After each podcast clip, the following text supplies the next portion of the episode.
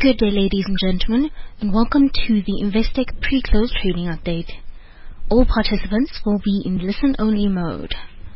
There will be an opportunity to ask questions later during the conference. If you should need assistance during the call, please signal for an operator by pressing star and then zero. Please note that this call is being recorded. I'd now like to turn the conference over to Mr. Fani Titi. Please go ahead, sir.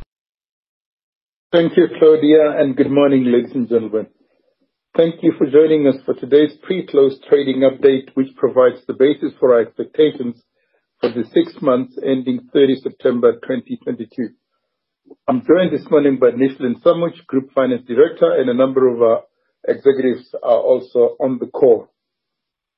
I'm pleased to report that the earnings momentum we experienced in our last financial year has continued despite a challenging macroeconomic backdrop. The period under review has been marked by spikes in energy prices and inflation, which have in turn led to market volatility and rising interest rates globally. We have seen good client acquisition with our lending franchises benefiting from higher average advances and the rising interest rate environment, while our wealth, corporate advisory, and equity capital market businesses were negatively impacted by the volatile and uncertain operating environment. Today's trading update shows the benefits of our continued strategic execution and the progress that is ahead of our expectation with regards to the achievement of our medium-term targets. For the six months ending 30 September 2022, we expect adjusted operating profit before tax of between 372.6 million pounds sterling and 406.2 million pounds, sterling compared to a figure for H1 last year of 325.7 million pounds. Adjusted operating profit for the U.K. business to be at least 20% higher than the prior period, which was uh, 133.8 million pounds sterling in H1 2022. For South Africa, we expect adjusted operating profit to be at least 10% ahead of the prior period in rands. The rand figure for the first half of last year was 3.828 billion rand or 192 million pounds. Sterling. Group adjusted earnings per share is expected to be between 30p and 33p or 14%-25% ahead uh, of the prior period.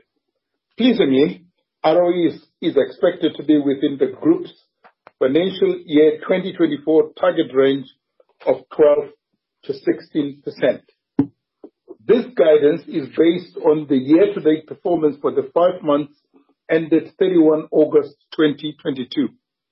The performance was characterized by strong uh, revenue growth driven by the reasons already mentioned, cost discipline in an inflationary environment, and the need to invest in technology as well as good credit performance in our books. Looking at the underlying drivers uh, for our core divisions being Specialist Banking and Wealth and Investment, uh, first of all, starting with uh, Specialist Banking. Core loans grew by 7.8% annualized to 30.9 billion pounds, sterling, driven by corporate lending in both geographies and residential mortgage growth predominantly in the U.K. For the Wealth and Investment business, funds under management declined by 2.7% to 61.7 billion pounds, sterling driven by market volatility. I will now turn the call over to questions. Please note that this is a trading update, so there is only a certain amount of detail we can provide at this stage. Our full interim results for the six months to 30 September 2022 will be published on Thursday, 17 November 2022. Back to you, Claudia. Thank you very much, sir. Ladies and gentlemen, if you would like to ask a question, please press star and then one on your touch tone phone or on the keypad on your screen. If you decide to withdraw your question, please press star and then two to remove yourself from the list. Again, if you would like to ask a question, please press star and then one. The first question comes from Chris Stewart from Ninety One. Please proceed with your question, Chris. Thank you. Fani, good morning. Uh, nice to hear from you. Thanks for uh thanks for providing an update. Uh, I'm not gonna be unkind with my question and ask you for an outlook statement for the full financial year, 'cause I understand uh, tough to call the future right now. I would like just to understand, if I may, please, uh, just an indication of the sensitivity, both of the South African banking operation and the U.K. banking operation, uh, to uh, interest rates, specifically the sort of positive endowment impact that you might anticipate coming through in each geography, relative to higher prime or U.K. bank rate.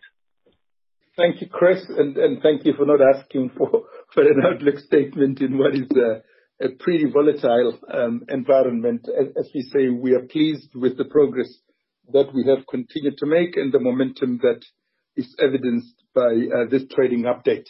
Um, as you know, interest rates are positive for banking businesses, uh, given uh, the endowment effect.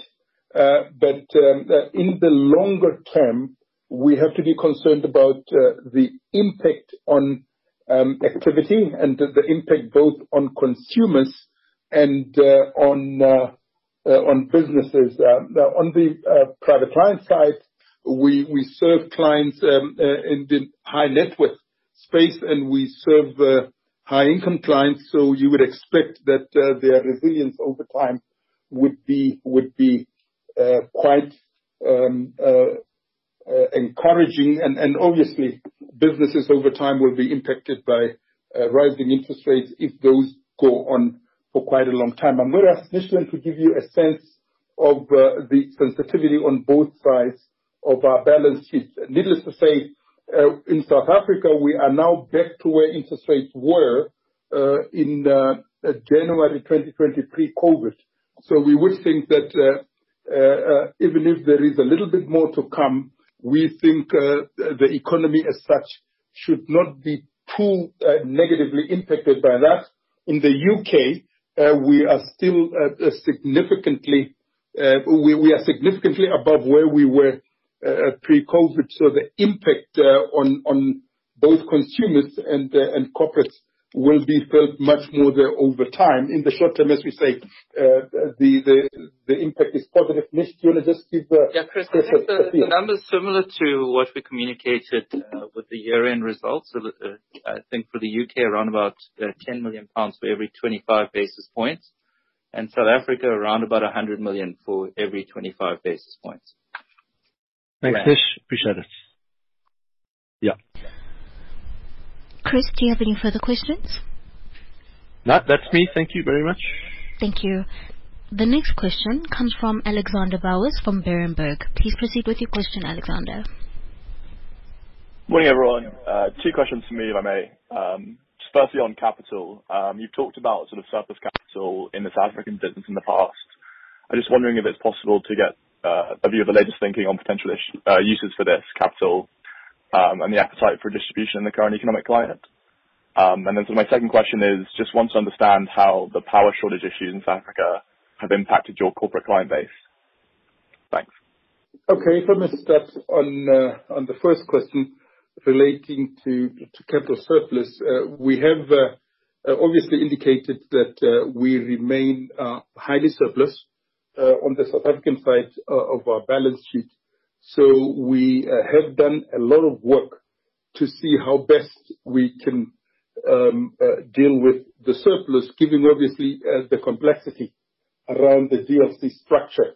If you were to try, as an example, to implement a buyback, you've got three registers, so you would need to work through how you would use capital from one balance sheet to deal with potentially a buyback if you bought across the three. Similarly, if you were to look at uh, uh, a dividend, you would have to uh, to make some considerations. We have made significant progress in our overall work around um, reduction of the surplus capital. And uh when we do announce our results in um, in November, we will give you a full appreciation Uh, of um, uh, what uh, our intentions are in this case. But we can confirm that the intention is to reduce the surplus capital. Both businesses generate enough capital going forward to cover the needs of the business in terms of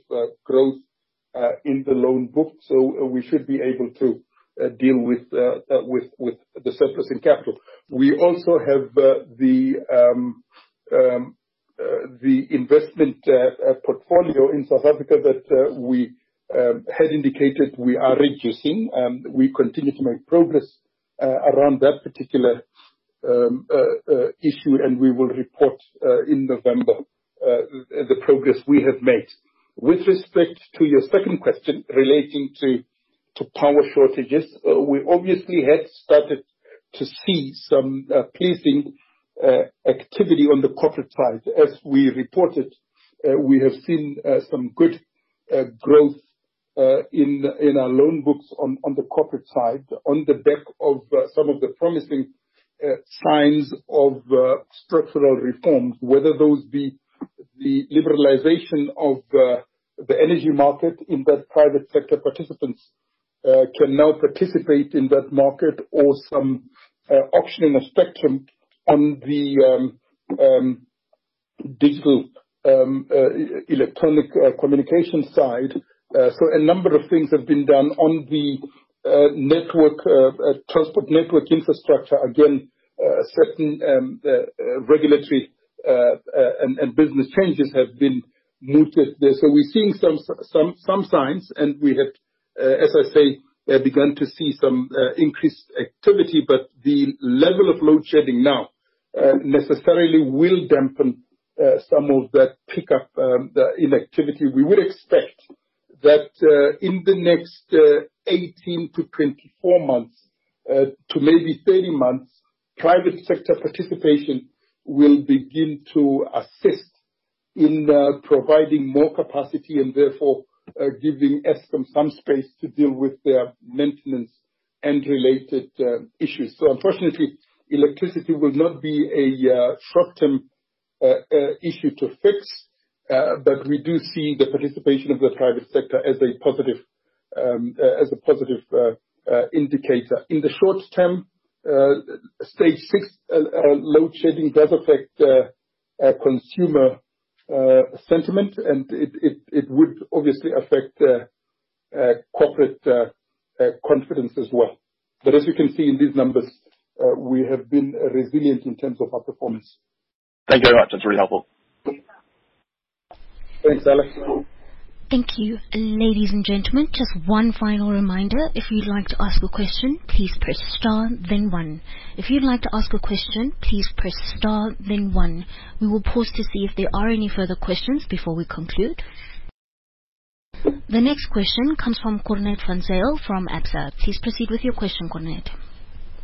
Morning, guys. Thanks for your time. Um, just two questions from my side. The first one is on U.K. banking business. Just given what's going on in the macro in the U.K., can you maybe give us a bit of an indication um, in terms of credit appetite and loan growth from this point onwards? Are you becoming a little bit more conservative? And then related to that, um, in terms of credit performance in your U.K. banking business, towards sort of the end of this period and possibly you know, going forward, can you give a little bit of guidance on the outlook for early arrears and NPLs? Is that still coming down, or do you anticipate that those should start ticking up at this point? My second question um, relates to your group investments and specifically IEP and the other unlisted group investments that you have in South Africa. Given the economic environment here, and uh, I suppose related to that load um, shedding question that you had, how has the performance of those been? Can you give any indication of that? That was not um, dealt with in the trading statement. Thank you so much. Thank you, Cornet. Um, I'm just trying to check whether my colleague, Ruth, who runs our U.K. bank, is there.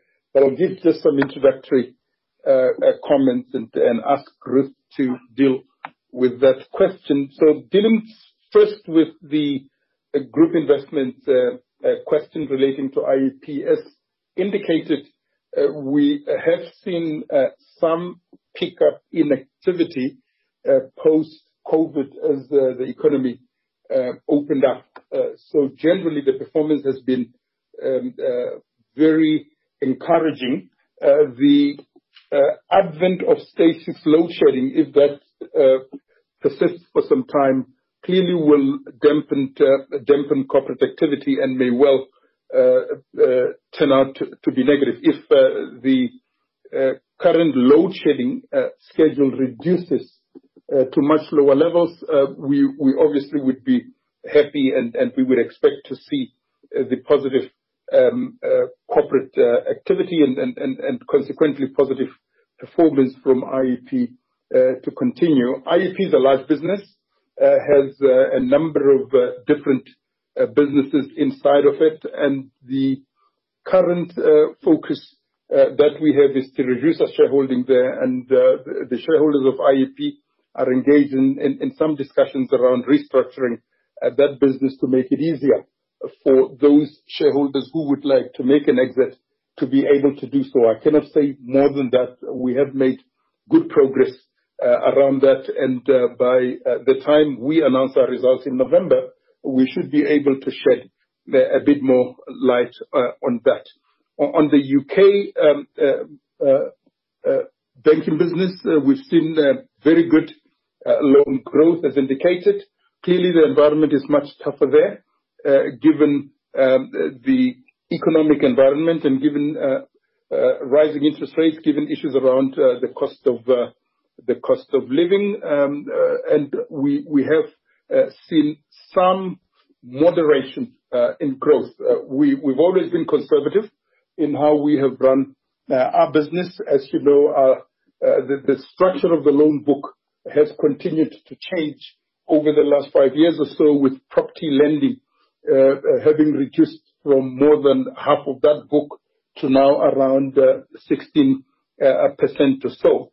And we have said in the trading statement that we do see um uh uh impairments uh uh normalizing uh as uh as we move forward, but we are not seeing concerning specific impairments. So we're talking more about deterioration in the economic outlook as a driver of uh, uh, um, uh, expectations around impairment. So the book is not worrying at the moment. Is Ruth on the call? I'm here, Fani. Oh, sorry, Ruth. I didn't see you, so I wasn't sure whether you're on the call. Do you just want to give a bit more color on the question? Sure. I think you covered that pretty well, Fani. There is demand in the market or support for good credit. We remain conservative in our lending and have done for some time, so maintaining credit discipline. Certainly, as Fani points out, there has been we have done loan growth at the levels that you'll see in the statement. We're not seeing at this stage deterioration in our asset quality figures, and any trend towards normalization of the credit loss ratio is largely driven by deterioration in the macroeconomic outlook. Limited specific impairments at this point in time. We will need to monitor closely to see the impact of rising rates on our corporate clients, um, and we'll be monitoring the impact of any announcements from the government today to see where that may take the economy as we go forward. Thank you, Cornél. Thank you so much. Yes, thank you very much. Appreciated. Thank you. At this time, there are no further questions in the queue. Mr. Titi, if I may hand over to you for closing remarks. Thank you, sir. Again, thank you all for your time this morning. Uh, as usual, if you have any uh, further questions, please don't hesitate to get uh, in touch with our team. Thank you very much. Thank you. Ladies and gentlemen, that does conclude today's teleconference. Thank you very much for joining us. You may now disconnect your lines.